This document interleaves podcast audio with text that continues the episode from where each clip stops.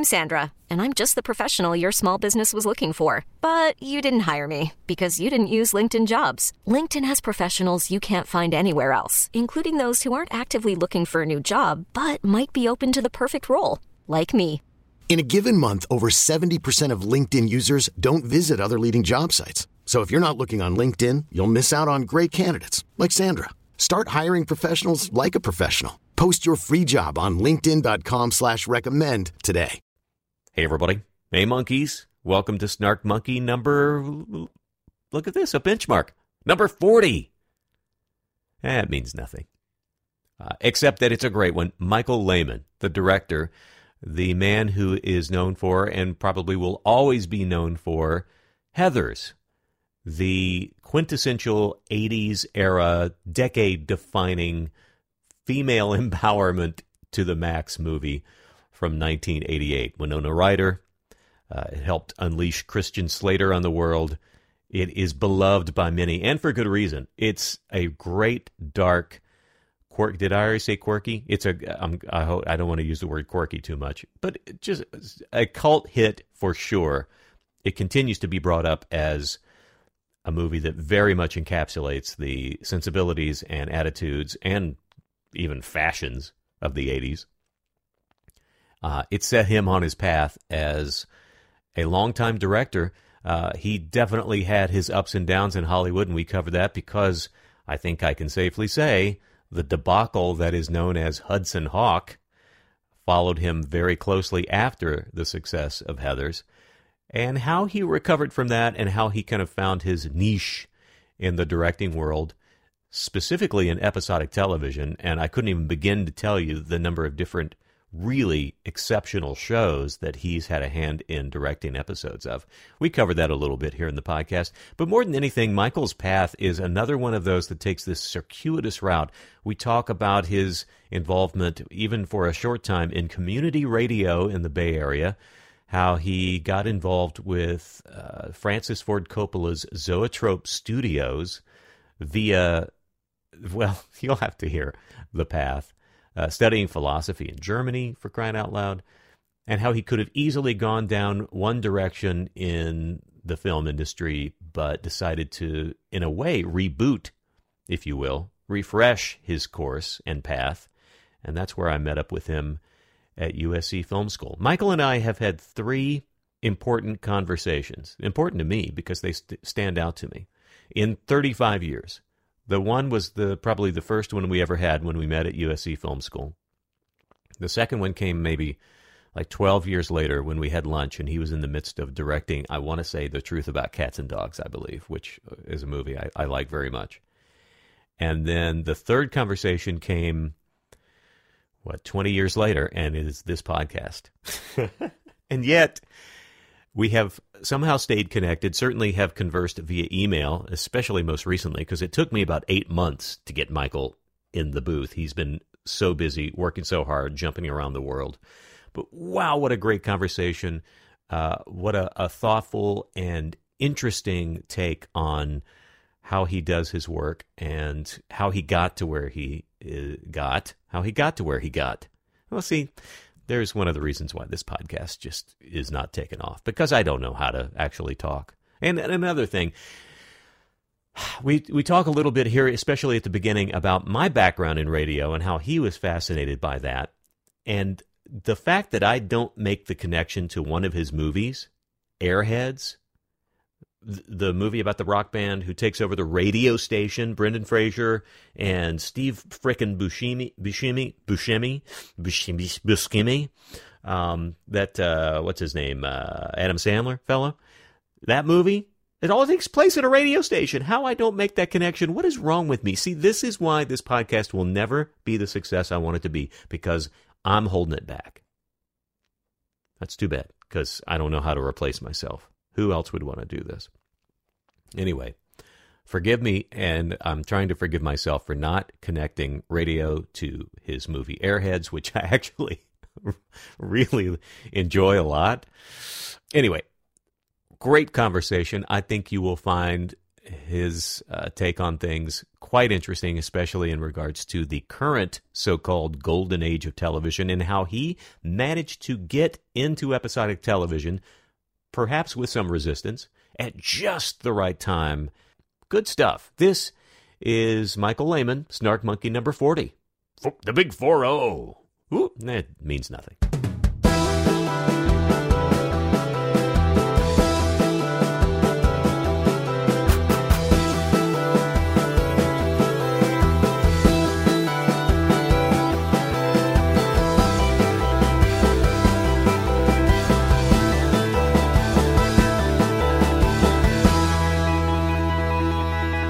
Last time you and I had a face to face conversation, we had lunch.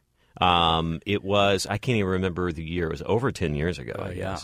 And I was just kind of picking your brain because I was trying to get s- my own stuff going, and I just wanted to kind of hear where you were. And you were, you have always, actually going back to USC when we were in, I think, one class together, maybe. Yeah. You were curious about my radio experience. You seem to be fascinated by that. Totally fascinated. Really? Yeah. Well, I remember you in film school. Uh, I think the class was doing a go around where everybody was talking about who they were and what they'd done to that point. And we were all very young, so nobody had done that much. And you, you told the story about growing up in a, if I remember right, Odessa, Texas, Right. and getting on the radio and having this early love for radio and finding that you had a talent for it and really enjoying it, but that as good as that was and as interesting as that was, you were also interested in filmmaking.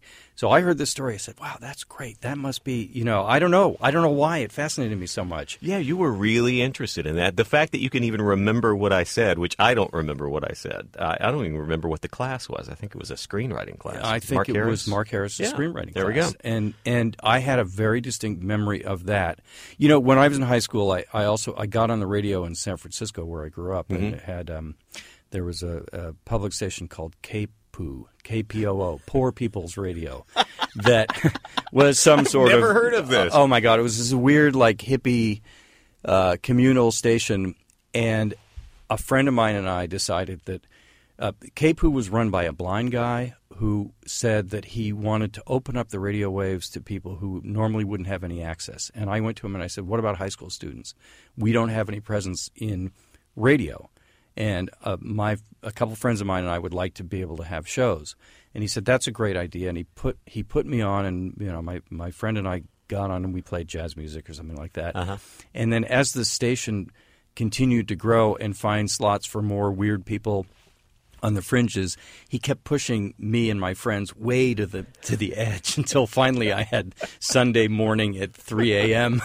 and I remember going in and taking over from a guy named Fuzzy, who was playing entire Huckleberry Hound vinyl discs, and I came to their station. Are you? No, honestly, this should be. I mean, if it were a movie, if I read this script, I would go, "Well, this is so not authentic to radio. This would never happen in a million oh, no, years." no, no, You can't. But this is you're creating. uh, we're- I'm ready to pitch this series with you right now.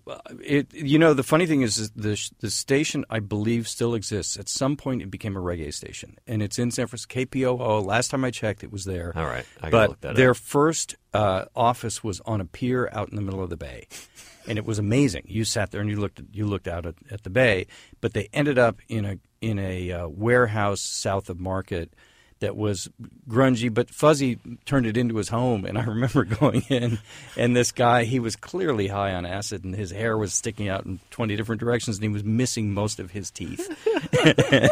but he had a great radio voice. When you heard him on the radio, you thought he was the coolest, weirdest guy in the world. There isn't. There is that era. I mean, what year are you talking? Uh, like seventy something? Uh, Yeah, that would have been probably 70. I'm going to say 72. Yeah. Okay. So yeah, that there is that period where because I still have that moment because I can remember walking into my first radio station in Odessa, Texas, and in many ways they are they were all the same no matter what city they were in. There was usually shag carpet on the uh, ceiling and walls as well as the floor because that was cheap soundproofing before anybody really thought about acoustic soundproofing.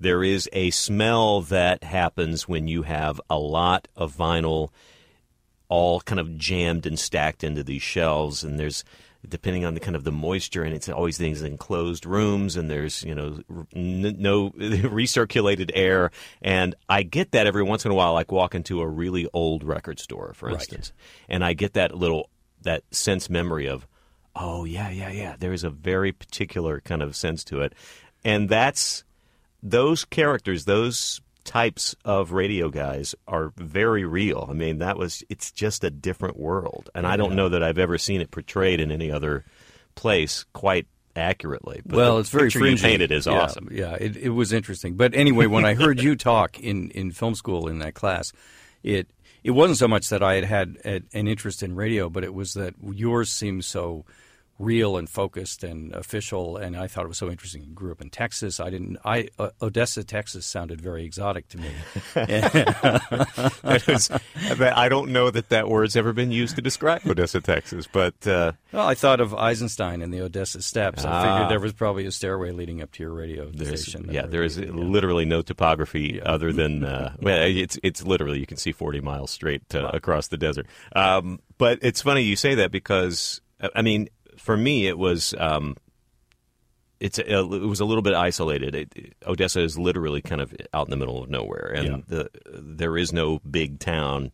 It's almost halfway between Dallas and El Paso. So if you have a creative bent at all, you just are looking for any outlet for it, and radio just happened to be one that I kind of got attached to, and it, it was relatively easy to kind of get a foot in the door.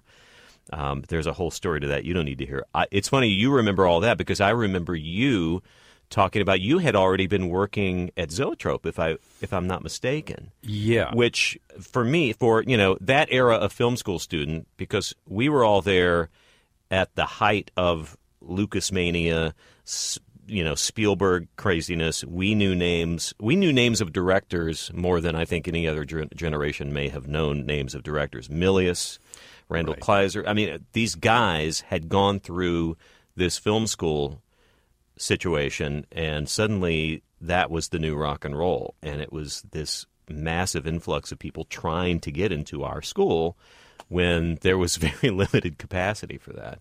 So I want to go back to your you you mentioned you grew up in the Bay Area, which I love and I I knew the name Zoetrope simply because of knowing who Coppola was.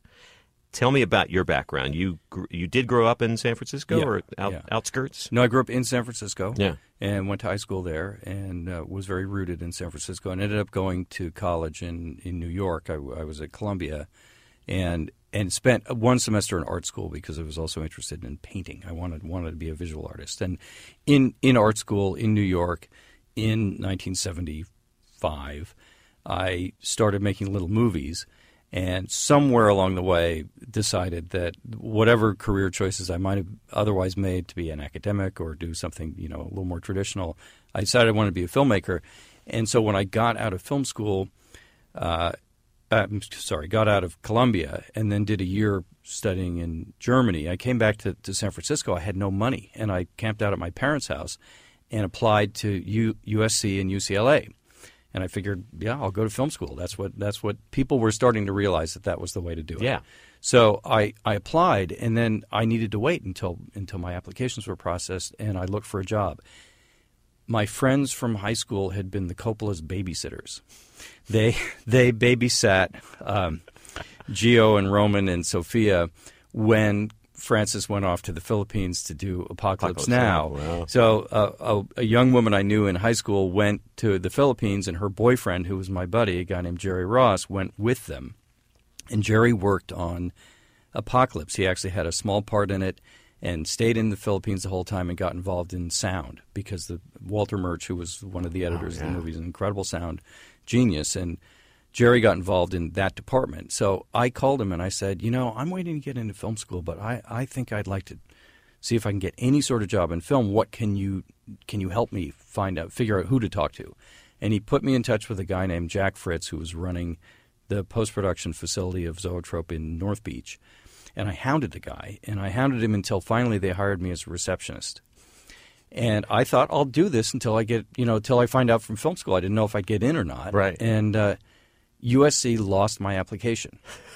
They they told me when I called and said, "How come I haven't heard from you guys?" They said, "Oh, oh, we we never got your application." and I called the admissions office, and they said, "Well, we never forwarded your application to the cinema school because you didn't provide a translation of your German transcript." I said, "You guys, this was this was graduate work in seminars in philosophy in a German university. A, it has nothing to do with what I want to do at USC, and B, it's they don't issue grades. They just have comments. And C, you're a university. Go to the German department. Somebody should Yes, be able to do that. You can figure it out. I gave you the transcript. You didn't tell me I was obligated to translate it. And and D, how do you know that I would even translate it accurately? So they they hemmed and hawed, and they made me translate my transcript transcript for them, which I sent them. did you tra- did you transcribe it accurately? I did I, Oh, as accurately as I could. It was right. it, it didn't say a whole lot, and um, and then I never heard from them. Mm-hmm. And I was working as receptionist at Zoetrope. and Now, I- now paint a picture of Zoetrope at the time because it was relatively new, I believe, at that point. He had just established it a few years earlier. Mm, It or- was. This would have been 1980. Okay. So it was. It already been around. All right. For you know probably 12 years or so. I Oh, think. wow. I think Francis first moved to San Francisco before the God. I'm I'm not positive of the chronology, but No, I he made. right. I he had established a little kind of enclave for himself, it, but it wasn't the big thing at that point because Godfather hadn't kicked in, and Right. then he really had the the money to do it. But at the point you're at, it's everybody knows it. It's a hot spot for cinema. He's basically creating a new, you know, uh, a production center. Yeah. trying to. Yeah, yeah. It was um, so at that point in the Bay Area, there was Lucasfilm and there was Zoetrope, and both both these companies were very forward forward thinking. And Francis and Lucas were both doing amazing movies. And and at that point, also Francis had just finished Apocalypse Now. It was out in the theaters. It was doing you know really well. And and he bought Hollywood General Studios in L.A., which is now Hollywood Center Studios, I think. Um, uh, he he bought this small studio and decided he was going to turn it into an old-fashioned 1930s style uh, movie studio. Right. And I was working up in San Francisco, and I moved to L.A. to work on One from the Heart, which Yeah. was the movie that Francis was The doing. musical he did. The, Yeah. The the rather notorious musical Yeah. he did. which which was an amazing production. You know, Yeah. like the movie or not, most people don't. Although a lot of people appreciate its in visual feast, um, that it was a huge deal to be working at Zoetrope in LA at the time, as well as in San Francisco, because it was a hub for all sorts of really, really interesting, you know, fringes of Hollywood kind of movie making. Right. Well, also, I, I, if I remember correctly, at the time, a lot of what came out of One from the Heart were some technological advances that he had envisioned that just hadn't been done before. Something that we take for granted now, like video playback and things like that. that uh, and the whole thing was shot on video simultaneously with film. Am I getting that right? And he edited on video and then did the. I mean, am I remembering that Oh, process? totally. Yeah, I can't believe you even know this. It's it's funny because I talk I'm to a people ner- now. I'm a nerd. Well, th- I I keep telling people they should investigate and realize uh, to at least give Francis the accolades and and acknowledge that he he was he and Lucas to some degree were the only guys thinking about making a transition to electronic cinema, which is now that's what it is. Now movies are made electronically. Mm-hmm. Nobody shoots film anymore. All post production is done with computers non-linearly and th- everything has changed completely and what Francis was doing in 1980 before the technology existed to really do it the way you know anything close to the way we do it now he was saying this is how movies should be made so he had video assist which he didn't invent video assist i Right. think you know Jerry Lewis had used it before because he wanted to watch his his um, stuff when he was directing himself but he he pushed for uh, a more advanced video assist, and he he found he had played around with electronic editing, video editing on Apocalypse Now, and he decided that that was the way editing should be done. So he was hiring software engineers and video people to try to figure out how to edit films on video and you know match up your video edits with your film. is all very complicated and Right. and and and we were experimenting with what at that time was the version, the only existing version of high definition video, which was a Japanese analog 1125 line video system developed by NHK and Sony. So And was it the size of a bus? I mean, it just I envision Literally. I envision that shoot having some of the most clunky equipment since the 30s because they were doing parallel. Uh, you know, they were shooting on film and video basically at the same time, so it was basically two units having to catch the same image the entire time, right? Uh, kind, of. It, I, there, there were video taps on the film cameras that, that gave a flickered black and white image, which was fed into an Airstream trailer that, that soon became dubbed as the Silverfish, which Francis worked out of. And my job at that point, when I moved to LA, was to be an administrator of the whole electronic operation. Oh wow! So, you know, I knew nothing about it. I got hired by the guy who was putting together the equipment um, to help him just be an assistant, and I learned very quickly about all this stuff. And so, for, uh, we put a video editing system in, in this Airstream trailer, and Francis would kind of remotely direct from there. And it, people ridiculed him, and they said it was ridiculous. Yeah, because he wasn't on the set. It was very unusual to not be literally right there in the face of the actors. Whereas now, again, so many directors huddle around their video village, which can be feet, yards away from Dr- where the action is. It drives me crazy. And you know, now if you sit next to the camera, some actors get very upset. Yeah. The- it, 20 years ago, if you weren't right next to the camera, the actors would say, Where are you? I feel completely abandoned. You're not watching my performance. I'd say, No, I've got a really good monitor there and I can see everything. Even 20 years ago, you could, you could see it pretty well. They, they, they had advanced beyond what Francis did in 1980. But now, uh, actors will tell me, "You make me nervous. I can I can tell that you're in the room."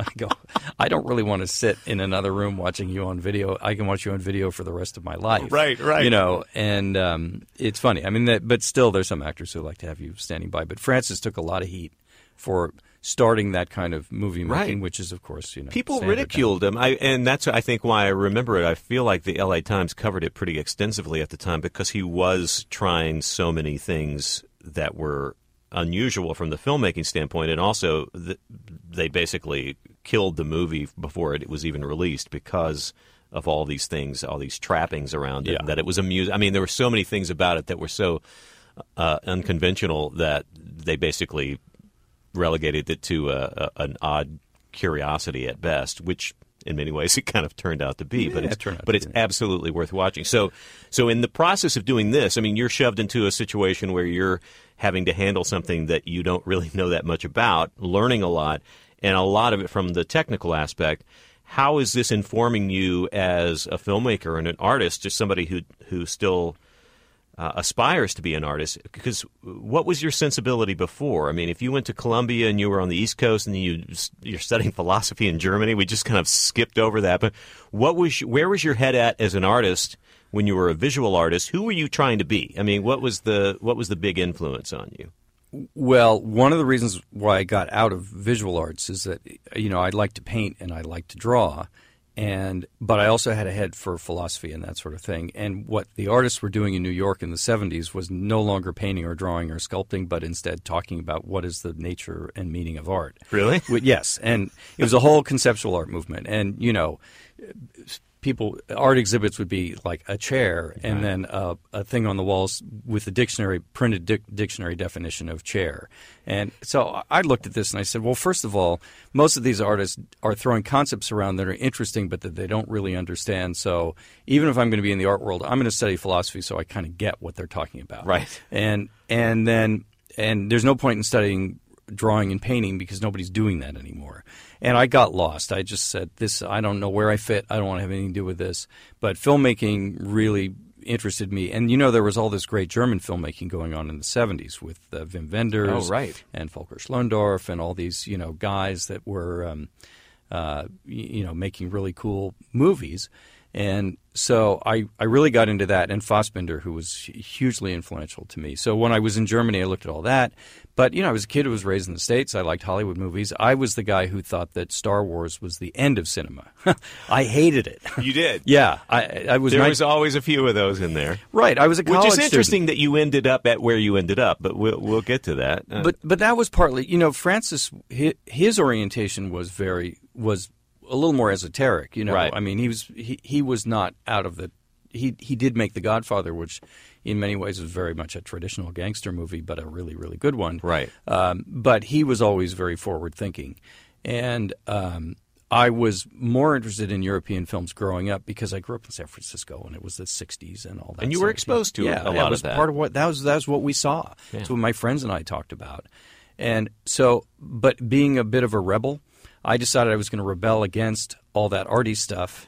And I thought, if I'm going to go study film and be a filmmaker, I want to learn what the traditional filmmaking is and go from there. And change it from the inside. Yeah, or or embrace it. Oh, okay. I didn't necessarily, you know. I guess I always wanted to change it. You know, make it my own. Was- Well, I think the the hubris of any twenty something Yeah. is because I remember all of us were that way, which is you know we all went there because I mean I know I didn't even know USC and film school until I started reading about Lucas, and and that's that was a lot of our brethren around that time. Yeah. but I think we all also went, you know.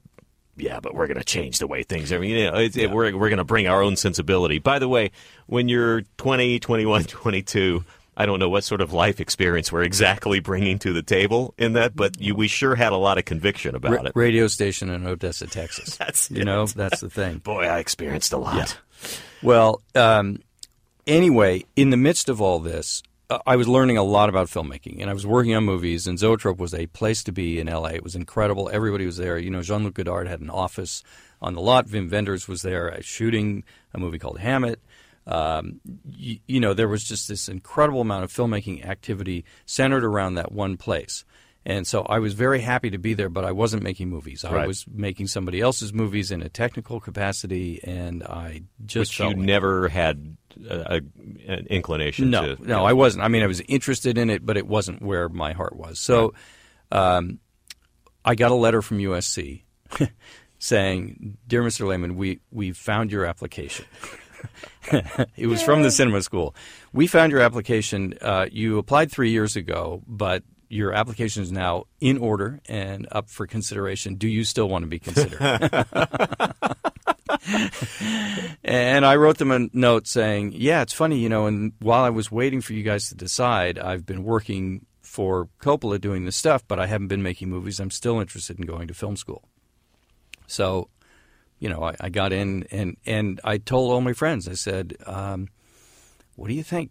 Is this should I be going to film school? Is this a waste of my time?" And I I polled a lot of people, and either they said you're crazy, you know you know more than the professors at the school because you've been working on real movies, you're out of your mind, or uh, great, that's the only way you're going to make films. I called Coppola. I said, "What should I do?" And he said, mm, "I don't think you're going to learn anything more than you know, but you're going to have friends who will be making movies, and you'll be making movies." Right. Yeah, you'll have the. I mean, I still tell. Uh, my son has a friend who graduated from acting school at BU and was looking to get into Columbia uh, Film School there, and just was like, "Do I? Can I do that?" Because it's so easy to have access to equipment way more than we did. Oh, at- yeah. at that Just time. different Um, world. Uh, but even then, he said it's it's you know they they put equipment in in my hands. Not only do I get to make movies, I have to make movies if I Right. want to get my grade. So there is something to walking into a structured situation. Now there, Yeah. it, that's the cue to take a break. This, if I actually had a sponsor, this is where I would take a break. We'll be right back to Michael Lehmann. It's a fascinating story. And how is Heathers born? But w- at what point did you decide you just would go ahead and take that leap? Well, I I thought about it carefully. I talked to a bunch of people, and I had a friend who worked at Zoetrope with me, and he had taken his own money and made a short film uh, using a 35 millimeter film. He's he spent a ton. It was a 20 minute film. It was really good. He screened it, and it didn't really help him get very far as a director. And I thought, well, this is better than all the student films I've seen but nobody's paying attention. And I realized that if you make a movie in film school, it can be viewed in a context that makes sense to people who are looking for young filmmakers. So there was something about coming out of school with a film that it seemed to me was a very good way to, to start start a career as a director. And I decided that things weren't really going anywhere for me at Zoetrope anyway because Francis was running out of money, and even though he was still making movies, I was working on Outsiders and Rumblefish, and they were fun. I just didn't see a future for myself as a filmmaker coming out of there, and um, so I took the plunge. I said, I said, you know, shit, I'll just do this. I'll try it and see how how bad can it be. That shows some conviction because you could have easily said, and and this is uh, uh, something that's come up many, many, many times with people I've talked to on this podcast in any creative capacity that they start out as one thing, and and a left turn happens, and if you embrace it and you take it, you can become successful at that. And you could have easily become something within the film industry wherever you were headed in that capacity. You were already at a level where you were working with one of the most revered filmmakers yet. I mean, even at that point, he was considered okay. He's a lock for you know being one of the greatest of all time. And in that that grouping, and you could have been a I don't know a producer. You could have uh, Yeah. you know worked in any other capacity, but you still needed to satisfy that need to create on your own. Yeah. Well, the the advice I got from filmmakers I talked to was, if you want to be a director, then make movies. They said just make movies, however you make movies. And at that time, which was 1981, I think, maybe 82. No, uh, 82. Um, it wasn't so easy to go out and make movies on your own. You could make them on Super 8, but that they could, didn't have sync sound. They didn't Right. look very good. The limitations were, were pretty big. If you wanted to make a movie on 60 millimeter or 35, you had to spend a lot of money. The equipment was expensive. It was hard to come by. You needed a big crew. It's not like today where you can literally take your, your smartphone and make a movie, and you can edit it on your computer, and it looks really good. It looks better than than those 16 millimeter Oh, yeah. movies we were making. A lot better. Yeah. So at that time, uh, one of the reasons to go to film school was just to get access to equipment Yeah. and, and to people that you could work with. Yeah, you are around people of like mind. I mean, I think for me, the, the the biggest revelation was that I was finally around people who I could talk the talk with and Yeah. and not be ridiculed. You know? Well, it- we could it- be really passionate about stuff that we we really love. And you connect. I mean, look, here it is. I don't know how many. I don't want to say how I- many I- years I hate later doing it the math. but you know, Yeah. a few years later, Yes. and when we're still talking, Right. Uh, so it, it is. It, it was a big part of film school. I, I'm very happy that I made the move, and and to many people I knew at the time, they just couldn't comprehend it. They just said to me, "That is the stupidest thing you could possibly do," and I said, "You're going to see." And and it was true. Within a few years, I was making a feature film. And Well, we, we, let's not get out of USC until we talk about your calling card that resulted from your final project, yeah.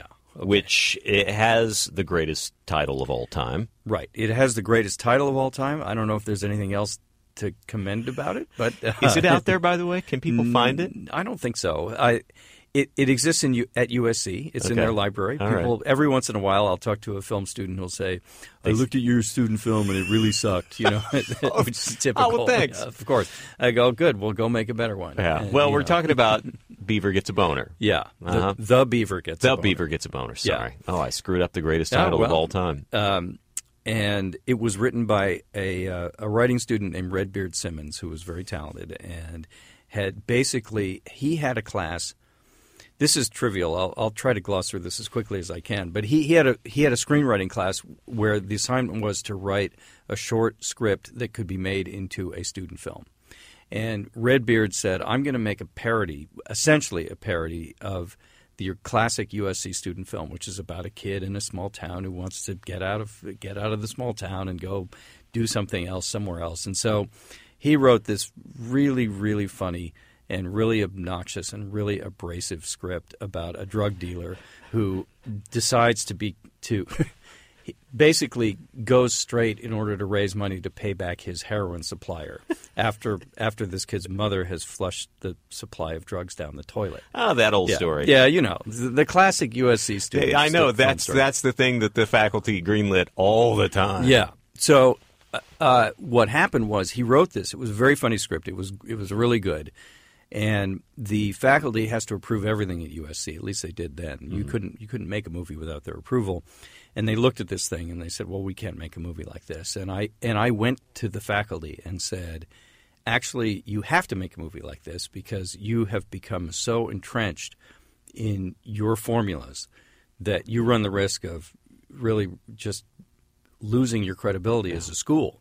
Now, again, it, it, that took a little conviction. You had to go up against people, and this was something I heard all the time while I was there. And I know Phil Joanou uh, also had his own kind of run-in Yeah. with you know the the strict length of the film that he had to show. I mean, the the I don't know if this story is legend or not, but apparently he had to trim his short down to a certain length, and then once they approved it, he put all the pieces back in and screened it at the at the length he wanted to his Joanou cut. Yeah. uh, I don't know if that's true or not. Some something like that. But it took that kind of conviction to to say you're just making us kind of poop out the same thing over and over again. Right. Yeah.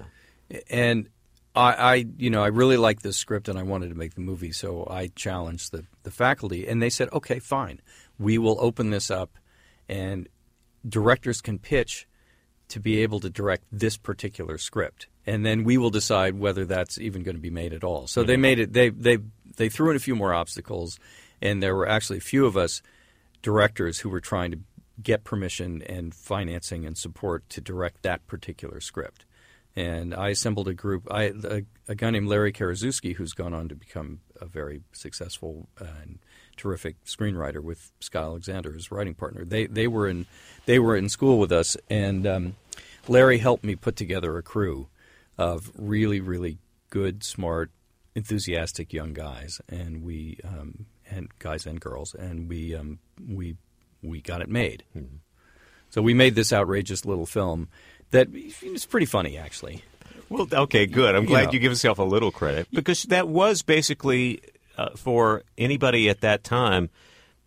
There's this one project that wraps basically wraps up your cinema school journey that you are expecting to take out.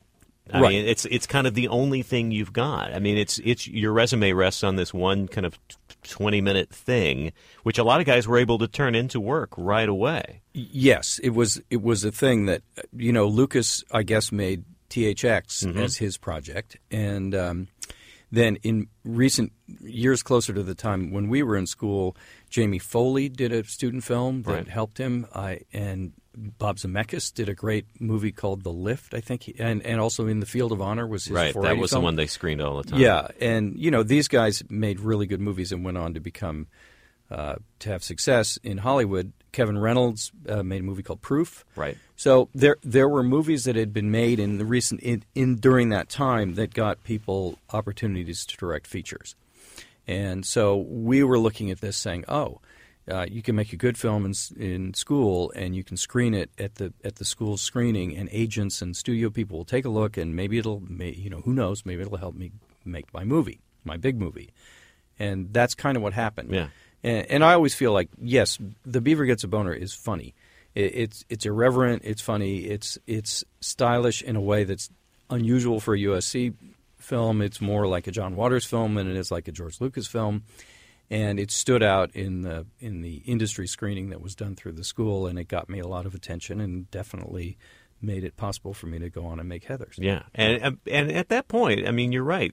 It hadn't exactly been that way until we got through that, you know, Lucas and Milius period, where suddenly it was a feeding frenzy. It was this is the new pipeline for the new Hollywood, and I think that they were agents and and producers and people were coming to these student screenings, which before that had maybe had a smattering of students and mostly just other people in the film school. Yeah. But they were looking for the next wave, thinking this was where that was coming from. Right. It was starting to become institutionalized. You know, USC, UCLA, NYU.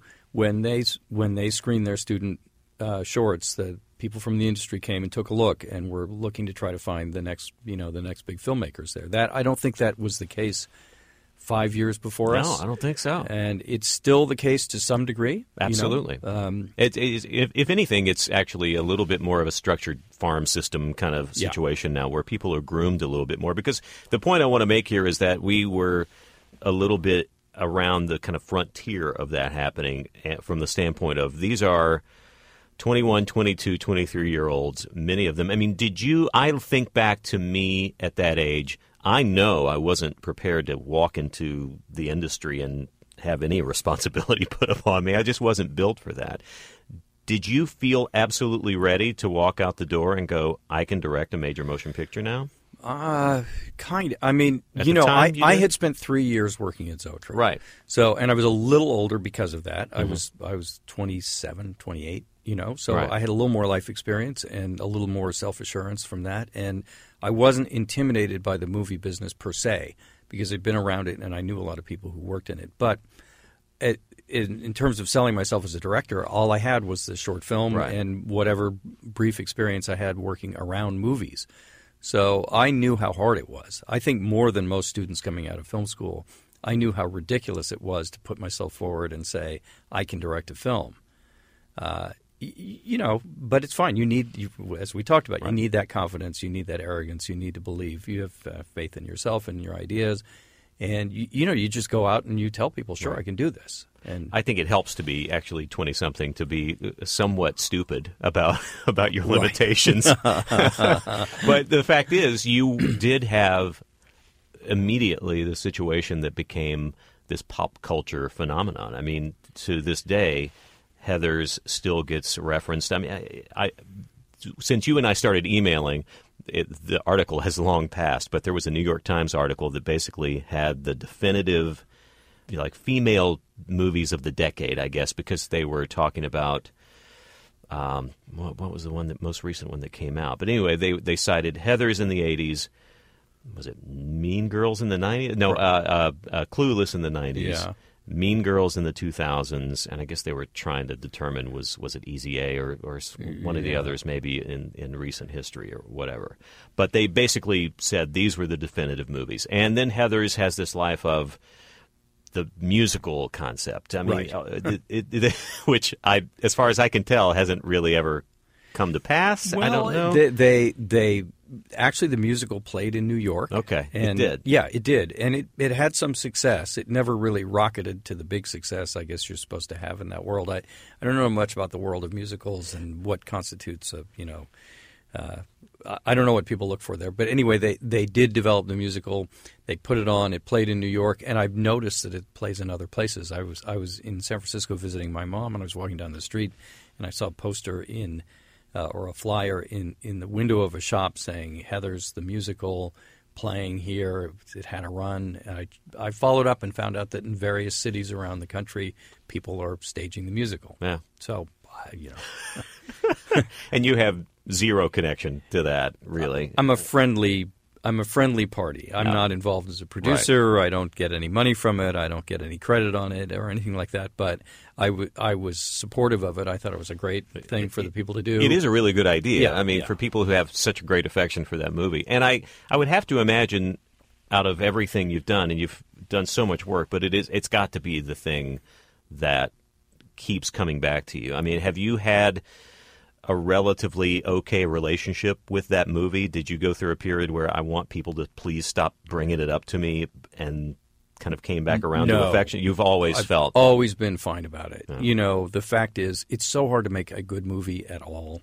And if if that movie, if people are still watching it now, twenty six years later, then I don't know if it constitutes a good movie, but at least it's a movie that had some kind of impact.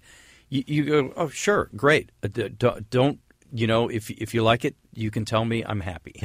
I don't mind being associated. I love the film. I had a great experience making it. I don't think I've made a better movie. I, I don't think so. And um, Well, Is it, is it looks like it was one of those that was just kind of touched with magic. I mean, one of the great things about it is that it was very much of a time. I mean, I think you look at it now and you can't look at it the same way you watched it then No. because it is a a true kind of admittedly um, exaggerated time capsule of the time because it was a satire and, Yeah. and had you know these kind of big moments. But boy, you look at it now and it really kind of does define the ickiest part of the eighties from from everything from fashion to attitudes. the, the funny thing is, we intended that then, and the satirical point of view still holds. Yeah. Now it's like looking at a really funny old movie. I, I laugh when, when kids tell me they've seen it. Kids meaning you know teenagers. Right. I say, "Wow, that that's funny. That you're looking at a really old movie because it was not only made before you were born; it was made many many years before you were born." Right. And I try to think of a comparable thing in my life. I go, well, I watched Rebel Without a Cause, which was probably made around the time I was born. and it looked to me like a really old movie. Right. You know, interesting, good. You know, definitely worth watching, but very much a period piece. So, I got to figure for people now, it's it's uh, ancient history, but probably interesting to see that ancient history. It's something actually that they can relate to. This occurred to me once when my son was in high school and he was taking uh, high school acting classes, and he got assigned to write a paper about an actor. He picked an actor, and he ended up picking Dustin Hoffman, and he was supposed to watch, I think, two or three movies that were as different in genre as possible, just to have a wide range, and then write a paper about it. So we watched Tootsie. You got to watch Tootsie. Yeah. Uh, we watched Kramer versus Kramer, and it hit me at one point that um, like he's talking on the phone and there's this long ass cord if you remember in his apartment he's walking around the apartment and this just giant it's one of those ex- extra long cords that you used to have so you could kind of be mobile and i remember thinking and, and a dial, a rotary dial. I'm thinking, oh wow, that looks really weird. But the rest of the movie looks. I mean, it's in color. You Yeah. know, it's in widescreen. It's beautifully shot. It's a contemporary story. It's it's a relationship story. There's nothing overtly quote old about it until they get to the scene where uh, the son is saying, you know, did you watch the Brady Bunch when you were little? And Hoffman's character says, "Oh, we didn't have uh, the Brady Bunch when I was little. We didn't have TV. Right. We listened to the radio." And I was floored by that comment. I had to start doing the math. It's like, oh yeah, Dustin Hoffman at the age he was at in the '80s would have grown up listening to radio. And again, I'm looking at a very seemingly, in my mind, contemporary film. And I remember my son kind of looking at me sideways, going, "Listen to the radio? What? Yeah. How old is this movie?" Yes. Um, because I've always maintained we haven't exactly made, other than technologically, we haven't made a ton of advancement forward in storytelling in movies. I think uh, from the standpoint of we're we and I don't mean this in a bad way, but it's like if you think about how old Clockwork Orange is or 2001, I'm thinking Kubrick, who was very much a visionary. Yeah. I don't know that you can say we've done better than that at that time, and that's those are quote old movies. I mean, Yeah. they look amazing. They have an incredibly dark side to them that hadn't been happening well before that. Um, anyway, I'm rambling well, on. but in film school, um, we were obligated to take a film history class that included a big section of silent films. Right. And uh, David Shepard, who taught the class, showed movies that were made in the in the silent era, m- m- international movies. I don't think many of them were American that were stylistically as out there and interesting as anything that had been made in the 60s or 70s or is being made now. And the camera moved and, and weird angles were used and uh, abstract storytelling was going on. So people figured it out early on.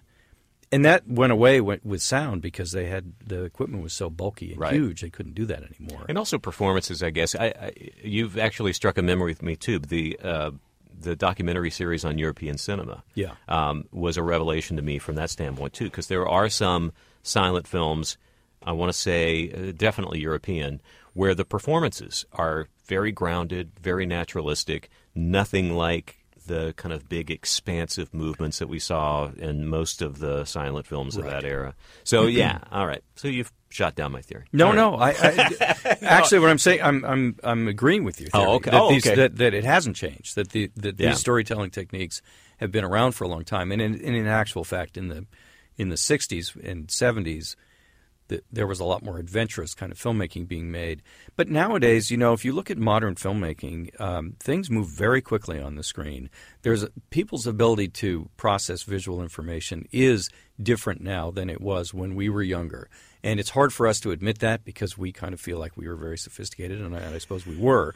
But you know, I I remember as as a director once, I was working with a producer, and this was I think this was on Hudson Hawk the movie I made. It was a producer who said, "You know, you're you're shooting in a way where you're going to be cutting from a moving shot to a static shot, and you can't do that." Mm-hmm. And I said, "Oh yeah, watch this. you can do that." But I realized that he grew up at a time when that was considered a, a breaking a rule. Right, right, right. And you had to transition into that. You couldn't just kind of jolt into yeah. that. Yeah. And and now screen direction is almost non-existent. People, if if one person talks and another person talks, then they're talking to each other. Mm-hmm. It doesn't matter if they're looking in the right direction or if the camera's on the right side of the line. yeah, that whole axis thing doesn't Yeah. matter, especially because as as mobile as cameras have become too, that you just you are able to move around. You can set up lighting in a way where you don't have to worry about light stands and things. I mean, Apparently, yeah. You can just move and move and move and move. Yeah. Um, it's uh, uh, that reminds me of something else, and I've totally it's kind of gone out of my head now. Oh. Um, going back to the kind of 70s era, I've been trying to kind of get my kid caught up on some of the things that he might have missed. We watched The French Connection recently, which has this reputation for being this kind of frenetic, you know, the car chase thing is the thing that everybody talks about. But the first 20 minutes of that movie is this is is literally like this documentary camera was just set up and following these characters Yeah. around. Nothing happens. And one thing that I think, and I see this happening a lot, especially in that era, the first 20, 30, 40 minutes of a movie, there's not much going on. That set piece at the beginning that we're so used to now, that apparently is standard de rigueur uh, that we have to Yeah. have to set us off, that didn't exist. They no. developed the character in the first 40 minutes. In, in, but you know Popeye Doyle intimately by the first 25 minutes because he's he just the dialogue with Roy Scheider. He's incredibly racist. that was a little shocking. yeah. Um, he he you get his style of policing. It's very slow. It's very methodical. We're just observing for 20 minutes. There is no action in that at all You wouldn't see that in a modern movie. and it and it pays off Yeah. because when things do start when shit does start going down it feels like you've been part of that process you you you're very embedded with these people Yeah. Well, you know, the, there's this fear now that people will change the channel when they watch, and there's there's a fear that if you don't grab people in the first 20 minutes of a theatrical film, you're never going to get them, and then they'll hate the movie. So. And, and I did, you know, I worked for Joel Silver years ago, and he he had he was famous for having a whammo chart, you know, that oh, certain oh, no. yeah that big big events had to happen at certain points in the movie just to sort of move it along Right. and, and create the, the tension and the interest. And so that it was that kind of filmmaking that developed this need for big action right up front to, to get people you know kind of hooked in. you must experience that in episodic as well now because there is i think this need I, at least i've noticed it i've been binge watching the walking dead i finally got around to it and it is um, I don't. I, I'm not going to say there's a formula there, but they definitely know when to grab you by the throat and when to leave you dangling there Yes. Um, in a very effective way. I mean, I think they do it really, really well. You must be experiencing that in the storytelling you're doing with the TV you're directing too. Yeah, you know, people have figured out all sorts of great tricks to extend serial storytelling Yeah. and, and keep you engaged and and and now it's that's become so part of the process that people are fighting against it and choosing not to use those tricks Right. in order to keep you engaged because it's not what you expect. I mean, it, it's so. the, the good news is there's so much interesting stuff being done in whatever whatever we now call television, you Right. know, which is a lot of different stuff. Yeah. Um, I, I can put a plug in for my son has created a show that is streaming on Hulu, and it's um, it's a comedy and it's a it's a family comedy. It's called Casual, and it's just it's just uh, debuted last night. Oh wow! A- and uh, and it's really really really good. And uh, I've been reading the reviews and I've been looking at it. I don't read my own reviews, but I'm very happy to read my son's Of reviews. course, of course. and they're all good, so I'm even happier. and posting them on Facebook. I Yes, noticed. Yes, whatever I can do. You're such a dad. Oh, of course. Oh, my God. Um, but one of the things that's interesting about it is that the storytelling isn't following some of those conventions and that his characters are allowed to breathe and relax much in the same way we had in the 70s. Right. And people are coming around to this saying, well, we don't necessarily have to follow the conventions of, of dramatic storytelling the same way we did before Yeah. because that's become boring. I think that's true, and I think actually, again, I, I'll keep referring to The Walking Dead because it's top of mind for me because I've binge watched up to the new season, which starts this weekend. Yeah. My son is catching up to me, so I've been kind of over his shoulder watching some of the episodes. He watched one last night that focused just on two characters the entire episode. very quiet moments, lots of conversation, the occasional zombie killing, uh, but mostly discussion and quiet moments. And it's and it's so it was that was jarring to me because Yeah. That show has those moments, but this was a, almost a full episode of its 46 minutes or whatever it was. It seemed like 40 minutes of it was quiet conversation or brooding or you know looks or things, and that's that's heartening to me. I think that that that if, it's interesting that that's adventurous storytelling right now, uh, but I like it. Yeah. Well, it's also true that if you if you have a, a show that runs for six or seven seasons, Yeah. then you're allowed to do that because you, Right. your audience has grown so intimately connected with the characters that they're very happy to sit and watch a, a, lower key episode that, that deals with those personal things. Um, and uh, yeah, I mean that's one of that's one of the many big pluses of this current wave of television. I feel like I could keep you here forever, Michael, but I don't want to do that. So I'm going to jump around in your career a little bit. We we started out chronological, which is better for me because I'm a simple, simple person as far as narrative goes. But uh, let's jump back to Heathers for a second, Yeah. because again, a, a huge highlight, uh, something that kicked off a career that has been quite successful, but maybe not the way you expected it. And here's a prime example of someone who kind of had to maybe divert their path a little bit Yeah. because of your adventure in Hollywood. Heather was, by those standards, a, a success, right? It, it, a, a cult success. A re, Yeah. was it? a, was it? A, I mean, it made it was not money. a fi- it wasn't a financial It was not. success. No, um, but it got but I, great. why rev- do I remember everybody talking about it, and it was uh, top of mind?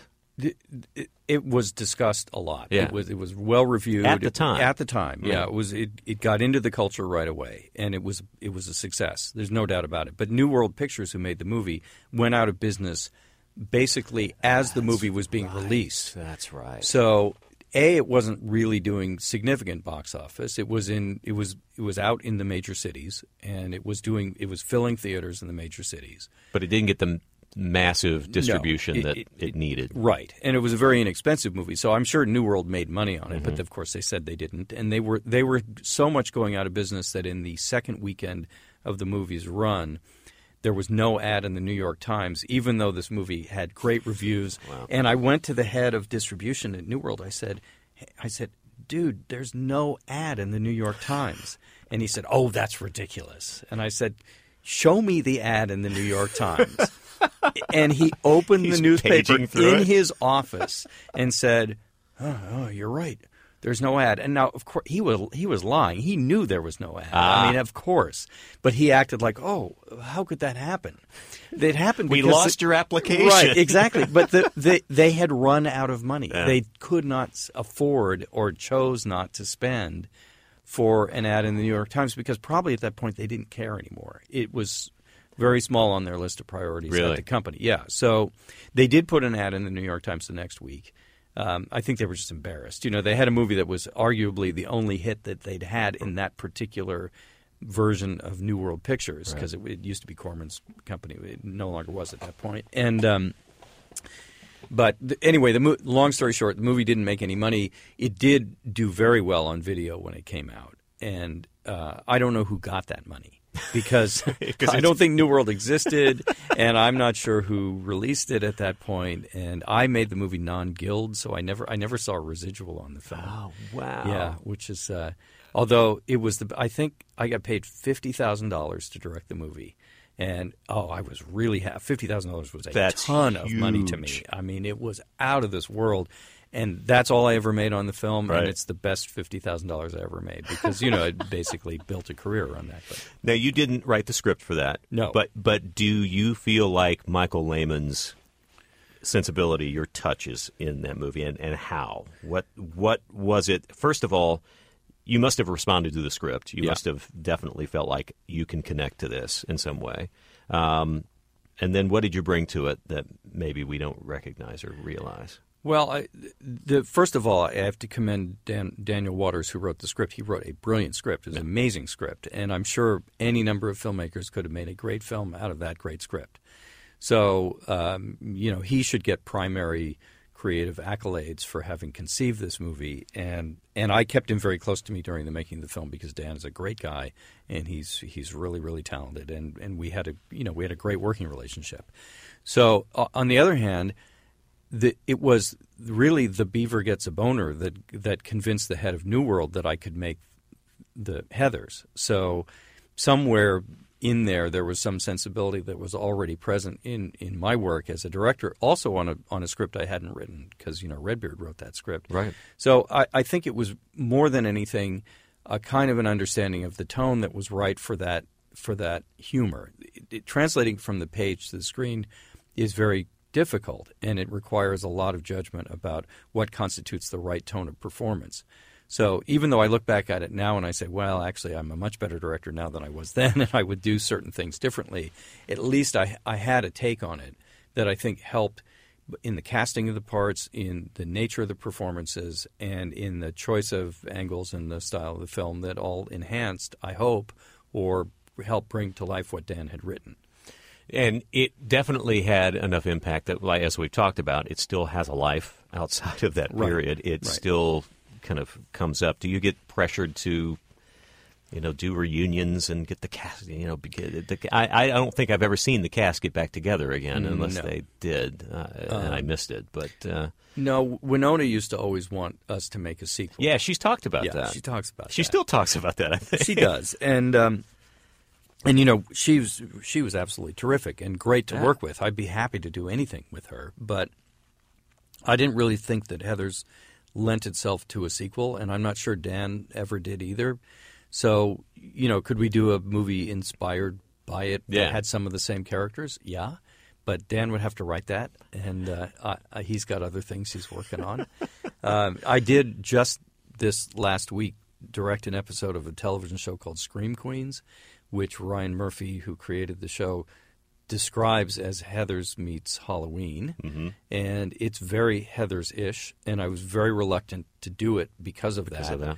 I, I thought long and hard about do I even want to go back into that territory because I hadn't really been back in that territory for many years, and and I decided that that since Ryan did a pretty good job of of doing the Heathers kind of thing, and since it's so many years later and the style of Heathers has evolved in so many ways in so many other movies that it was actually more fun to go back and that nobody would it wouldn't even register anyway with anybody but me.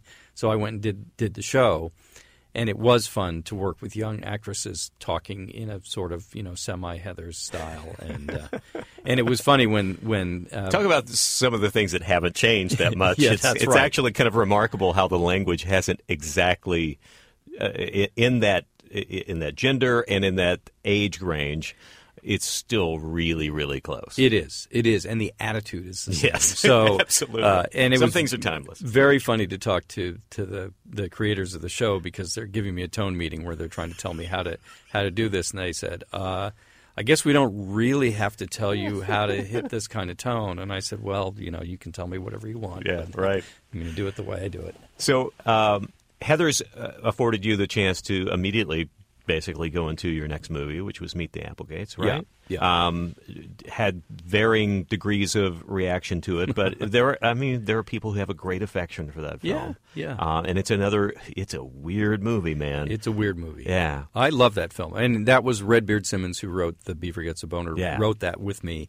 And we didn't have much money to make it with. And it was a very weird film. It's about giant insects posing as a normal American family Right. in order to detonate a nuclear power plant and make the world safe again for insects. awesome. Yeah, so it, it- you know, Redbeard and I were both very proud of having come up with that idea, and uh, the movie is you know only partially successful, but there are parts of it that I that I think are really funny, and I'm very proud of it. Yeah. And and the themes of it are very current today.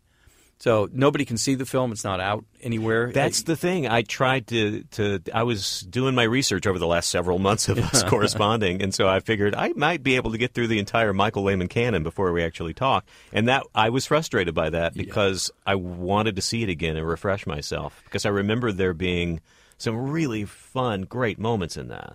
It doesn't exist on DVD. Wow. And you can buy a VHS copy on eBay, you know, but then you need a VHS player. I wouldn't even know how to begin to. I talked to some French uh, cinephiles who were who were uh, doing a thing and interviewing me, And the one of these guys said, "Well, the one movie I haven't been able to see is Meet the Applegates." And, and I said, "Oh shit!" I said, "Well." Uh, I, I I owned a print, but I gave it to the Pacific Film Archive in Berkeley, and they have it. And um, I have a laser disc of it.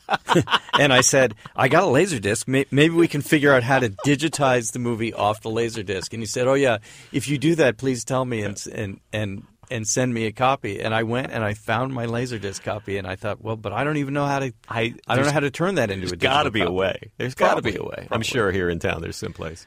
Um, it, it's interesting because you told me I will never forget this, and I've quoted this to so many other people. The last time you and I did have the chance to be face to face, and we had that lunch.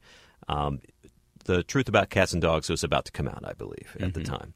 Um, which is, I have such an affection for that movie. I really like that movie, and you said something at lunch about just kind of the path you had already gone up to that point, and you said something like. Um, Hollywood, I've ne- and I've never heard anybody put it this way before, really, or even say this. You said Hollywood is very forgiving. I made Hudson Hawk for crying out loud, and I'm getting to make a movie. I mean, you seem to be under the impression that once you're in, you still have the opportunity to succeed. I mean, maybe it's more difficult now, and obviously your career has taken a different path. Yeah. I mean, uh, did did Hudson Hawk feel like at the time? Because people don't really talk about it as much now as as they used to. It was a punchline for a very long time. Yeah. Um, did you feel like you were done? Was there a period where you thought, "I'm just not going to work again"? Not from that. No? I, I, I felt you know there was it was it it was a crushing blow to my career at that point because I was a super hot director before I made that film, Yeah. and the movie was so unsuccessful and so subject to so much ridicule and derision that. I, I kind of had to lift myself out of the dung heap of history and and, And you also didn't have a very good time making it either. no you? it was a very It was- difficult process yeah. for me yeah So it was uh, compounded. I mean, it was a double whammy, basically. Is that oh God, I have to do this thing and Yeah. grunt through it, and then deal with the aftermath. it didn't it didn't knock me out of the running as a as a director in Hollywood. It was interesting during the shooting. Mike Medavoy, who ran TriStar, who actually took over TriStar while I was making the movie, so he didn't have any part in green lighting it. Came to visit the set in Rome, and he said to me, he said, um, I, it was in the middle of a shoot. I'll never forget this. And Mike's a, a great guy. But he was not happy with how the movie was going creatively or financially, and it was a, it was a tough process. And he, he said to me, he said, "Look, you know, you, you got a big problem on your hands here." And I said, "Thank you, Mike. I, I didn't realize that." and and he said, "Let me tell you something." He said, "Joel Silver will work again. Bruce Willis will work again." And then there was like a long dot dot dot. And I said, I said, are you fucking kidding me? You're actually telling me you'll never work in this town again? I said, I thought that was just legend that people said that sort of thing. I said, you're the head of a studio. Don't tell me this in the middle of a shoot day. I, I said, this Wow. is this is really not. It's making know- my chest tight Right. just hearing the story. and he, and he's and he basically said, "I'm just saying," you know. And I had dinner with him that night or the next night, and I said, "How could you do that to me? I'm like a young filmmaker. I'm trying to make. I'm doing everything I can to make this movie as good as it can be, and you're you're literally hitting me with, you know, you'll never work in this town again." He said, "I was just trying to scare you." To get you back on Yeah. track. Well, he did scare me, and, Yeah. and but the you know to his credit, he he actually was the first studio head to offer me a movie after that. Wow. So uh, you know, so that's fine. But it was it was a really tough experience, and the movie was very very very badly received. So, and I didn't think it was that. You know, I thought the movie was a mess. Whatever, it's it's got to be. It's considered a mess, but but there was all if- sorts of interesting stuff in it. Yeah, if you go back to it, which again I did, and it's you. I- I get at the time why people were jumping on it because it was, it was yeah, it was kind of all over the place. But it was it was again doing. There were some things in it that were so irreverent and so quirky, and are really fun to watch now. And again, it's a little bit of a time capsule, but it was obviously uh, somewhere along the way it just kind of lost its Yeah. way, I guess, and and we were deliberately trying to subvert the genre. Sure. I mean, very deliberately. And the interesting thing was, this was something that Dan Waters, who you know had written Heathers, and I got involved in this. We took on a very, very, very conventional action adventure movie and turned it into this monstrosity that attempted to subvert itself at every turn. And what we did was we subverted ourselves at every turn because the critics and audiences weren't interested in that. And and most people either looked at it as being incompetent, which it wasn't, No. or uh, just misguided, which maybe it was. And you know, it has a cult following now. There, I still Yeah, I get a absolutely. lot of people who who and I say, yeah, you know, you like it because it's so bad that it's good or whatever. But um, it, Is it unfair that it got the label somewhat from from some areas that it was Bruce Willis running wild with his power and pushing it in a direction that made it something, you know, off the rails or No, that's not unfair. I mean, we our first day of shooting was the Monday or uh, the Monday after the Fourth of July opening of Die Hard Two. So Bruce showed up to set, pumped up. Basically, you know, this guy had had a huge, huge opening on the sequel to Yeah. a movie that had had a huge, huge, you know, opening and yeah. big performance. He, And- he was arguably the biggest star in the world at that. at that moment. Yeah. yeah. Uh, at least the biggest star in the United States. Funny thing is, when I was casting the movie and trying to recast one of the parts that that uh, female part that, that had to be recast in the middle of the movie, I talked to a lot of European actresses who I was trying to get in the film. None of them knew who Bruce Willis was. they thought he was sort of a bus and truck Mickey Rourke. Which uh, you know amused me to no end. but, you know. which is not actually far off. No, at the time. Yeah. Um, anyway, uh, yeah, Bruce Bruce had a big ego and he was riding high on his success, as was Joel Silver. I had you know two twenty thousand pound gorillas on each of my shoulders every day of shooting that movie. It was tough, but you know they also did deflect some of the criticism from me, and it was perceived as their failure. Interestingly, more more than mine. I mean, I think my failure. If anybody was paying attention to me, they would have said, "Well, my my mistake was taking the movie." in the first place. Uh, you, you know what I mean? Right, right. So I think that allowed me to keep working, but it it definitely put a damper on on my ability to get interesting movies made in Hollywood. And my next film was um, going to be a, a movie called The Good Son that was made with Macaulay Culkin. Right. And I w- put the film together. It was Ian McEwan, who's a great British writer, wrote the script. It was an original script. We were going to make it on a low budget for Fox, and I was ca- casting the film. And basically, Macaulay Culkin's father shut me down because I didn't want to cast Macaulay in the role. N- not that I didn't think he was a terrific young actor. I did. I just didn't think he was right for that role. And uh, the father basically told Fox, if you don't put him in The Good Son, I'm going to pull him out of uh, Home Alone 2. and Fox turned to me and said, we can't lose Macaulay Culkin to Home Alone 2. That's a huge franchise for us. So my movie was shut down, and I moved on. And it was made a, a year later with Yeah. a different director. Right. And um, so I had had all these bizarre Hollywood experiences. Yeah, you and and then you had a series of you did get to make more movies. Yeah. Um, but at some point, television became an option, and it, was it something you were ever thinking about doing? I mean, was it No, no? Uh, no, you know, in the '90s, I I had been offered the pilot to the Larry Sanders Show, and I remember saying, I, I read the script, thought it was really really funny, and I said, I don't know how to direct television. I don't I don't even know, you know, I don't know what I would do here.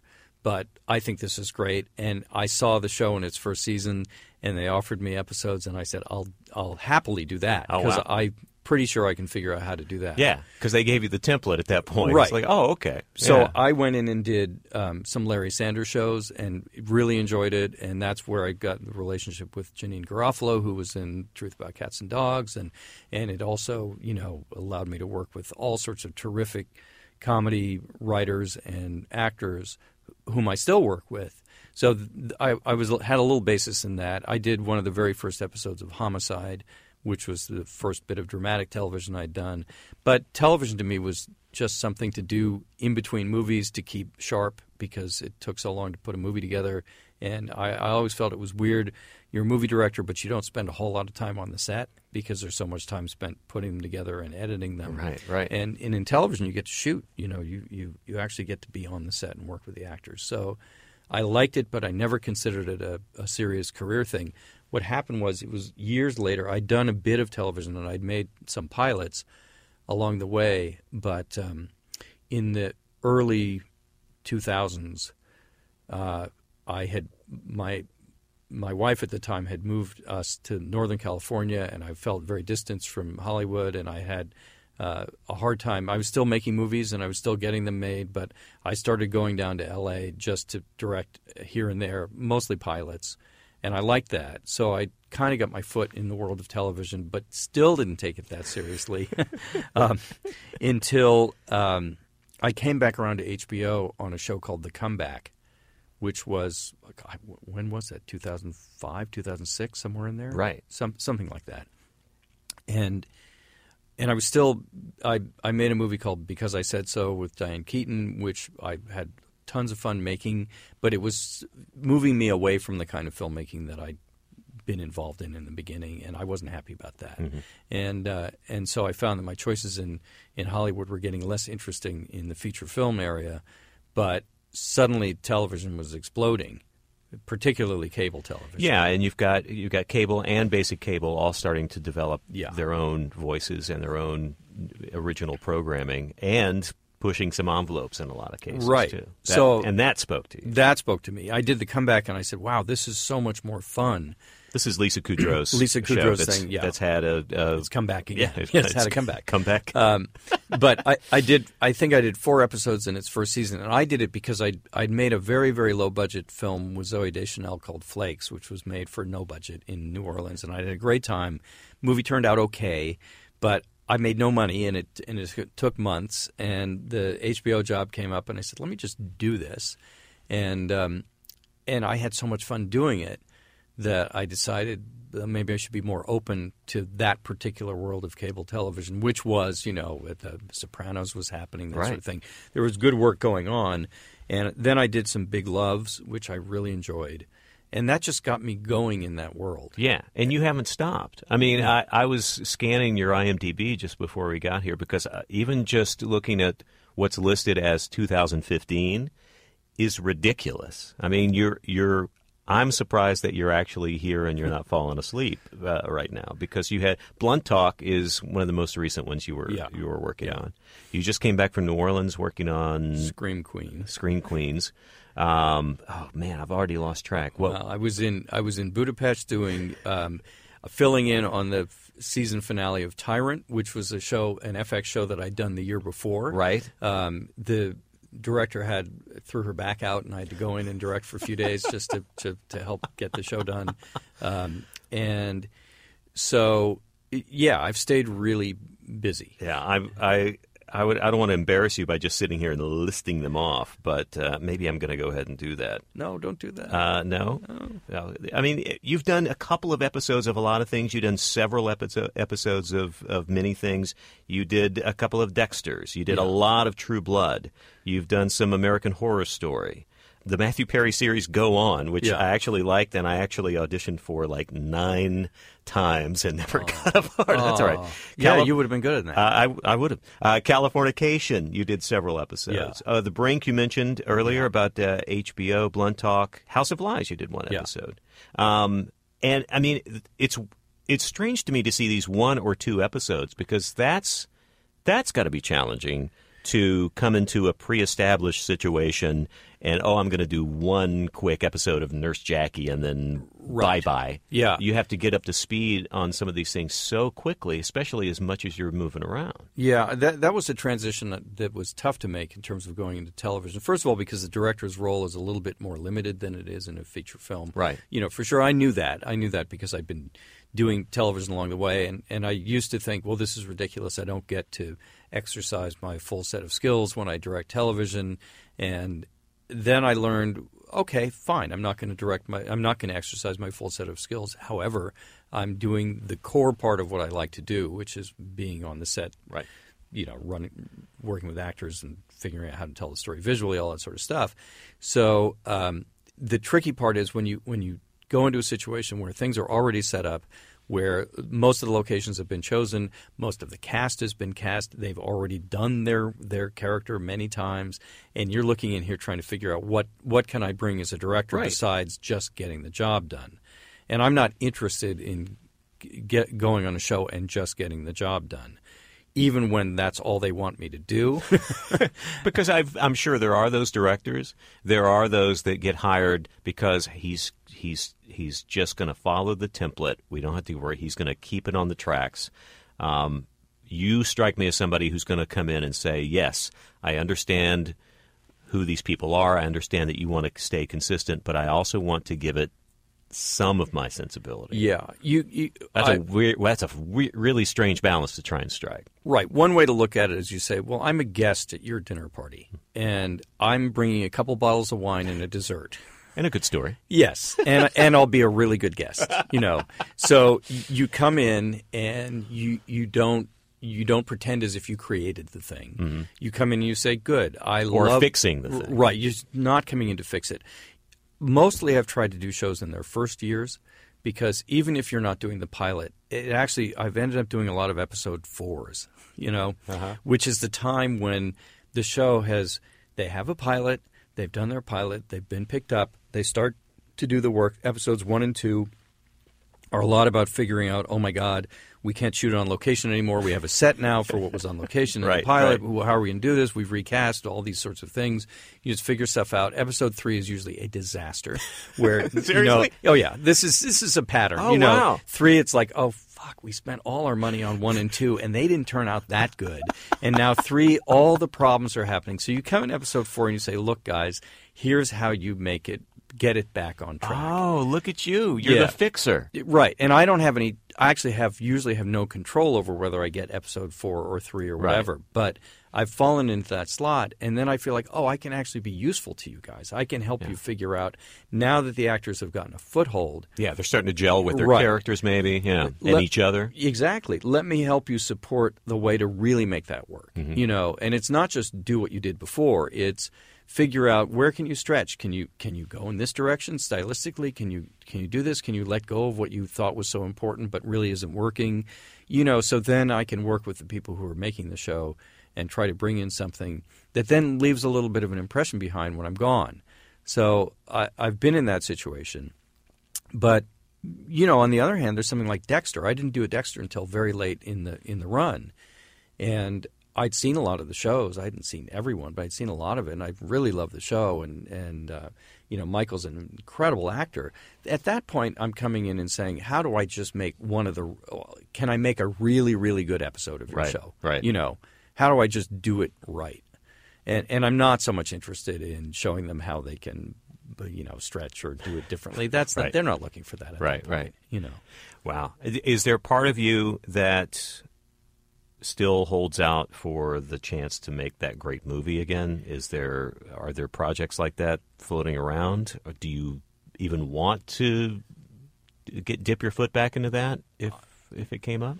y y the answer to that kind of has to be yes, Yeah. of course. You know, and and I miss making movies, but I've had such a great time doing television. I'm not in a hurry to jump back into the movie world. You know, the movie world has changed a lot. It's not a great time. To- Mm. I mean, you actually uh, your timing couldn't have been better in terms of catching things at the forefront and then being a go-to somebody who's done so many different styles. You've done comedy and drama. You've done a wide range of even series within those genres. Yeah.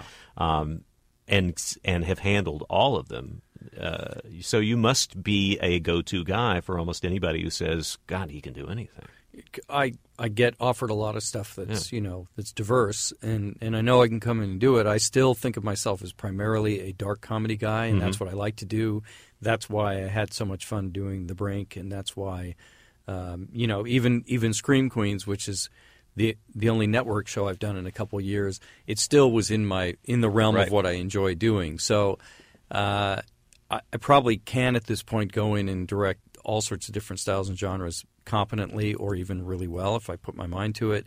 But there's stuff that I love to do, and that's what I'm really looking to do. And interestingly, there's more of that happening in television than there is in in uh, big screen cinema. So I'm kind of going, well, what would it take for me to go back to doing a movie? I'd probably have to take time off and write it, Right. or or work with a writer who, whom I know and trust, and come up with something good. And uh, I keep threatening to do that, but the world of quality television keeps sucking me back in. so you know, next You, year, you know, you don't have to say yes to everything. no, and I don't. I, right. I actually don't say yes to very many things, and and at this point, I am getting to the point where I do more multiple episodes of shows than just come in and do one. Um, so you know, I did four blunt talks, and I really like that. And that's Jonathan Ames who did uh, Bored to Death, and I did Right. a whole bunch of Bored to Deaths. Um, and I may or may not go back to Blunt Talk in the second year because I might not be available. But uh, the Brink, I did four of four of the ten episodes. I'll go back as producer on the second season and end up doing four or five of the episodes. So when you're involved in a show as a producer and a director, and you can direct nearly half the episodes, that's a pretty good place to be Yeah. Creatively. Yeah, you know. because you do you do actually feel like you get to have impact on something really do. beyond just that moment. Yeah, you're not just sort of the custodian of the Yeah. style of the show. You're actually creating, you know, you're creating what it is as it goes along. That's a good place to be. So, you know, I've also thought about mm, rather than going back to movies, I should try to create a show. I did I did have a show on Amazon called Betas that was Right. You know, I was I didn't create it. The, the writers uh, Josh Stoddard and Evan Endicott created it, but we were Michael London and I as producers were involved from very early on, and and so you know that's also these days, in many ways, the place to be is as executive producer and you know co-creator or creator of a television show. Well, let me know when you're ready to do that K-Poo series Yeah. because it's the pilot's already written. I think There Uh, you go. It's you, you can done. play fuzzy. I'm in. Well, Mike, I again, I I uh, I could talk to you all day, and for a while there, you probably thought we were going to, but uh, I am going to release you. If I post this today, is there anything new that you'll need to plug before it goes up? is there anything? You're just doing so much, man. No, I'm. You know, I'm. By the way, I, the one thing I like to plug is the Brink, which which you know ran one season. It, it, it, the reviews were mixed, and but it did get people. People watched it. I think it's a really good show, and I think it's going to continue to become uh, a great spot for political satire. Awesome. I'm going to dig into my HBO Go then because I I I haven't carved out the time for it, but man, the, just the cast alone looks like it's worth spending some time with, and uh, and now that I know you're involved, well, of course. Yeah. Well, and also our classmate Jay Roach directed the pilot. Oh wow. Yeah. There we go. Wow, the USC Mafia, man. Yeah, I it's know. uh, this. I might as well rename this podcast because that's basically all it's been lately. But uh, this, I like it. Is there anything else Anything else? if, other than the USC Mafia? Uh, I, yeah, Yeah, I, yeah, no, I'm Martha Davis of the Motels last Yeah. week, and Ah. uh, the occasional musician, and uh, a few comedians here and there. How's Martha Davis doing? She's doing great. That's fantastic. I'll uh, I could tell you the whole story, or you could listen to the previous podcast. I think I'm going to have to listen. Yeah. it's really it's really good. It's actually a great story unto itself. Michael, a real pleasure. Um, I just enjoy having a conversation with you. It just so happens to be one that's being recorded and sent out to the world. But uh, so great to catch up with you, and I, I will continue to watch your journey uh, as it unfolds here. And we'll have you back the next time there's something really, really cool to talk about. That Heathers reunion that somebody's going to force you to. Right. Well, it's great to see you. Get a monkey. Get a monkey! This episode is brought to you by Progressive Insurance. Whether you love true crime or comedy, celebrity interviews or news, you call the shots on what's in your podcast queue. And guess what? Now you can call them on your auto insurance too with the Name Your Price tool from Progressive. It works just the way it sounds. You tell Progressive how much you want to pay for car insurance, and they'll show you coverage options that fit your budget. Get your quote today at progressive.com to join the over 28 million drivers who trust Progressive. Progressive Casualty Insurance Company and Affiliates. Price and coverage match limited by state law.